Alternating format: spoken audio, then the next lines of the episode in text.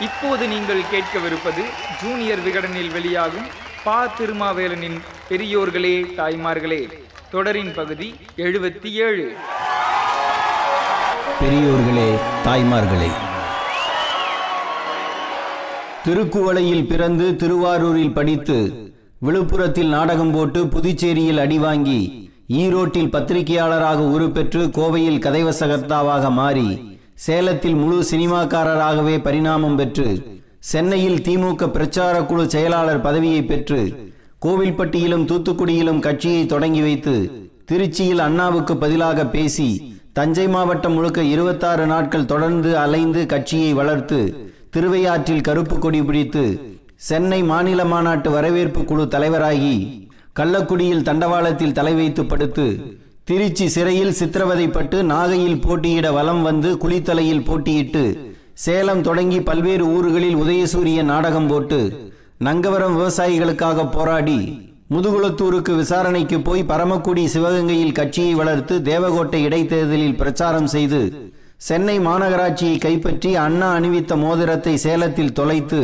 அதை திருச்சி காமாட்சி எடுத்துக் கொடுத்து தஞ்சாவூர் தொகுதியில் வென்று சிதம்பரம் இந்தி எதிர்ப்பு மாநாட்டில் செயல்திட்ட குழு தலைவராகி திருவண்ணாமலை இடைத்தேர்தலில் திமுகவை வெற்றி பெற வைத்து சென்னை கடற்கரையில் பத்து லட்சம் ரூபாய் சபதம் ஏற்று நெல்லை இந்தி எதிர்ப்பு போராட்ட களத்துக்கு தலைமை வகித்து சென்னையில் அன்பகம் கட்டி தடுப்பு காவல் சட்டப்படி கைதாகி பாளையங்கோட்டை சிறையில் அடைக்கப்பட்டு திருப்புமுனை மாநாடாம் விருகம்பாக்கம் தேர்தல் மாநாட்டு இடத்தை செம்மைப்படுத்தி சைதாப்பேட்டையில் நின்று வென்று தமிழ்நாடு சட்டமன்றத்துக்குள் போனதால் தான் அண்ணாவுக்கு பிறகு கருணாநிதியின் வசமானது தமிழ்நாடு. எதையும் தாங்கும் இதயம் இங்கே உறங்குகிறது என்று அண்ணாவின் கல்லறையில் எழுதி வைத்துவிட்டு நிமிர்ந்த தம்பிமார்கள் எதையும் தாங்கும் இதயம் கொண்டவர்களாக இல்லை என்பதை ஒரே வாரத்தில் காட்டினார்கள். தற்காலிக முதல்வராக தேர்ந்தெடுக்கப்பட்டார் நாவலர் நெடுஞ்செழியன். ஆனால் நிரந்தர முதலமைச்சராக கருணாநிதியை கொண்டுவர வேறு சிலர் முயற்சித்தார்கள். ஈரோடு சின்னச்சாமி இதில் முதலாம் அவர். மதியழகன் சத்தியவாணி முத்து ஏ. கோவிந்தசாமி சாதிக் பாட்சா நாஞ்சில் மனோகரன் கோவை செழியன் ஆகியோர் கருணாநிதியே முதல்வராக வர வேண்டும் என்பதை முன்னெடுத்தார்கள். எம்ஜிஆரின் பலம் இவர்களுக்கு யானை பலமாக இருந்தது. கருணாநிதி முதலில் இதை ஏற்கவில்லை என்று எம்ஜிஆரே பேசியிருக்கிறார். யார் முதல்வராக வர வேண்டும் என்று பெரும்பாலானவர்களுடன் கலந்து பேசிய போது கலைஞர்தான் வர வேண்டும் என்று அனைவரும் தெரிவித்தார்கள். இத்தனைக்கு பிறகும் அவர் சம்மதிக்கவில்லை என்று ஆயிரம் விளக்கு பாராட்டு கூட்டத்தில் எம்ஜிஆர் பேசினார். நெடுஞ்செழியனை விட கருணாநிதியே வர வேண்டும் என்றார் பெரியார்.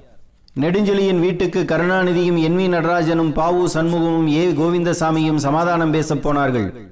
இருந்தால் முதல்வராக இருப்பேன் அமைச்சராக இருக்க மாட்டேன் என்றார் நெடுஞ்செழியன். துணை முதல்வராக இருங்கள் என்றால் கருணாநிதி. அதனை நெடுஞ்செழியன் ஏற்கவில்லை. திமுக சட்டமன்ற உறுப்பினர்களின் தலைவர் அதாவது முதலமைச்சர் பதவிக்கு கருணாநிதியும் நெடுஞ்செழியனும் போட்டியிட்டார்கள். இறுதியில் நெடுஞ்செழியன் போட்டியில் இருந்து விலகினார். கருணாநிதி போட்டியின்றி வென்றார்.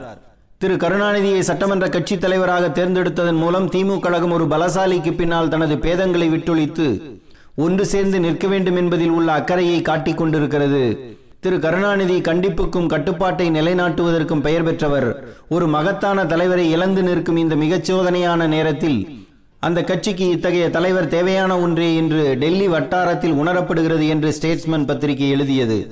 ஆனால் இந்த பலசாலியால் நெடுஞ்செழியனை சரிப்படுத்த முடியவில்லை. ஏனென்றால் கருணாநிதிக்கு மூத்தவர் நெடுஞ்செழியன். திருவாரூரில் கருணாநிதி சாதாரண தொண்டராக இருந்த காலத்திலேயே நெடுஞ்செழியன் இளம்பெரியாராக வலம் வர ஆரம்பித்து விட்டார். முதன் முதலாக தனக்கு ரெண்டு ரூபாயை கருணாநிதி அனுப்பியதாகவும் ரயில் ஏறி வெளியூருக்கு போய் நானும் பேசப்போகிறேன் என்று பெருமைப்பட்டதாகவும் நெடுஞ்செழியனை சொல்லியிருக்கிறார். தம்பி வா தலைமை ஏற்க வா என்று அண்ணாவால் அழைக்கப்பட்டு பொதுச் செயலாளர் ஆக்கப்பட்ட நெடுஞ்செழியனுக்கு கருணாநிதிக்கு தம்பியாக இருக்க மனம் இடம் தரவில்லை.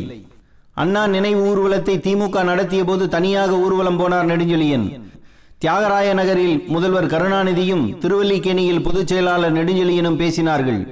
எனக்கும் கலைஞர் கருணாநிதிக்கும் கருத்து வேறுபாடு இல்லை. அவர் முதல்வராக வருவதனால் ஏகமனதாக வரட்டும் என்றவன் நான் தான் போட்டியை விரும்பவில்லை. அதனால் நான் ஒதுங்கிக் கொண்டேன் என்று நெடுஞ்செழியன் பேசினார். அன்றைய எம்பியான பேராசிரியர் அன்பழகன் நேப்பியர் பூங்காவில் நடந்த பாராட்டு கூட்டத்தில் கருணாநிதியை தலைவராக அல்ல தளபதியாக மட்டுமே ஏற்றுக்கொள்வேன் என்று பேசினார். தளபதியை தளர்பதியாக ஆக்கிவிடாத அளவுக்கு அனைவரும் ஒப்புதல் தர வேண்டும் என்று வேதனையை வார்த்தையில் வெளிப்படுத்தாமல் கருணாநிதி வாய்க்குள் விழுங்கினார்.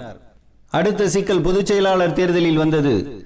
திமுகவின் பொதுச் செயலாளர் பதவிக்கு போட்டியிடப் போகிறேன் என்று நெடுஞ்செழியன் அறிவித்தார்.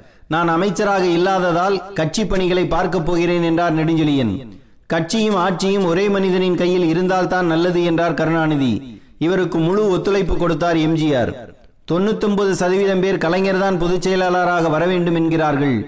கட்சி தலைமை ஒருவரிடமும் ஆட்சி தலைமை இன்னொருவரிடமும் இருந்ததால் தான் காங்கிரஸ் கட்சி தமிழகத்தில் சீர்குலைந்தது. இரு பதவிகளையும் ஒருவரே வகிக்க வேண்டும் என்றார் எம்ஜிஆர். கருணாநிதியை தான் பொதுச் செயலாளராக தேர்ந்தெடுக்க வேண்டும் என்றார் பெரியார். கருணாநிதியின் செயல் எனக்கு அதிர்ச்சியையும் வருத்தத்தையும் தருகிறது என்று நெடுஞ்செழியன் அறிக்கை விட அவர் பொதுச் செயலாளராக போட்டியிடப் போவதை எங்களிடம் கலந்தாலோசனை செய்யவில்லை என்று கருணாநிதி குற்றம் சாட்டினார். மேலே கிளம்பிய பூசல் கீழேயும் வெடித்தது. பல்வேறு மாவட்டங்களில் பொதுக்குழு உறுப்பினர்கள் கூடி அவர்களாகவே கருணாநிதி தான் பொதுச் செயலாளராக வர வேண்டும் என்று தீர்மானம் போட்டார்கள். கட்சி உடையும் நிலைமை ஏற்பட்டது. இந்த பிளவை தடுக்க கருணாநிதி வீட்டில் மதுரை முத்து மன்னை நாராயணசாமி அன்பில் தர்மலிங்கம் திருவண்ணாமலை தர்மலிங்கம் தூத்துக்குடி சிவசாமி ஆகியோர் கூடினார்கள். அதுவரை திமுகவில் அவைத்தலைவர் பொதுச் செயலாளர் என்ற பொறுப்புகளை உண்டு தலைவர் கிடையாது.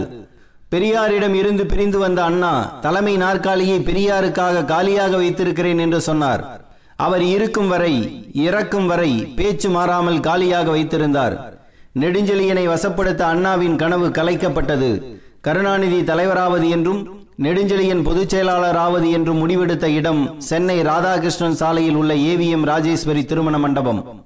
ஐந்து மாத இடைவெளிக்கு பிறகு பத்து நிமிடங்கள் இந்த மண்டபத்தின் தனி அறையில் கருணாநிதியும் நெடுஞ்செழியனும் பேசினார்கள். இரு மனங்கள் இணைந்தன.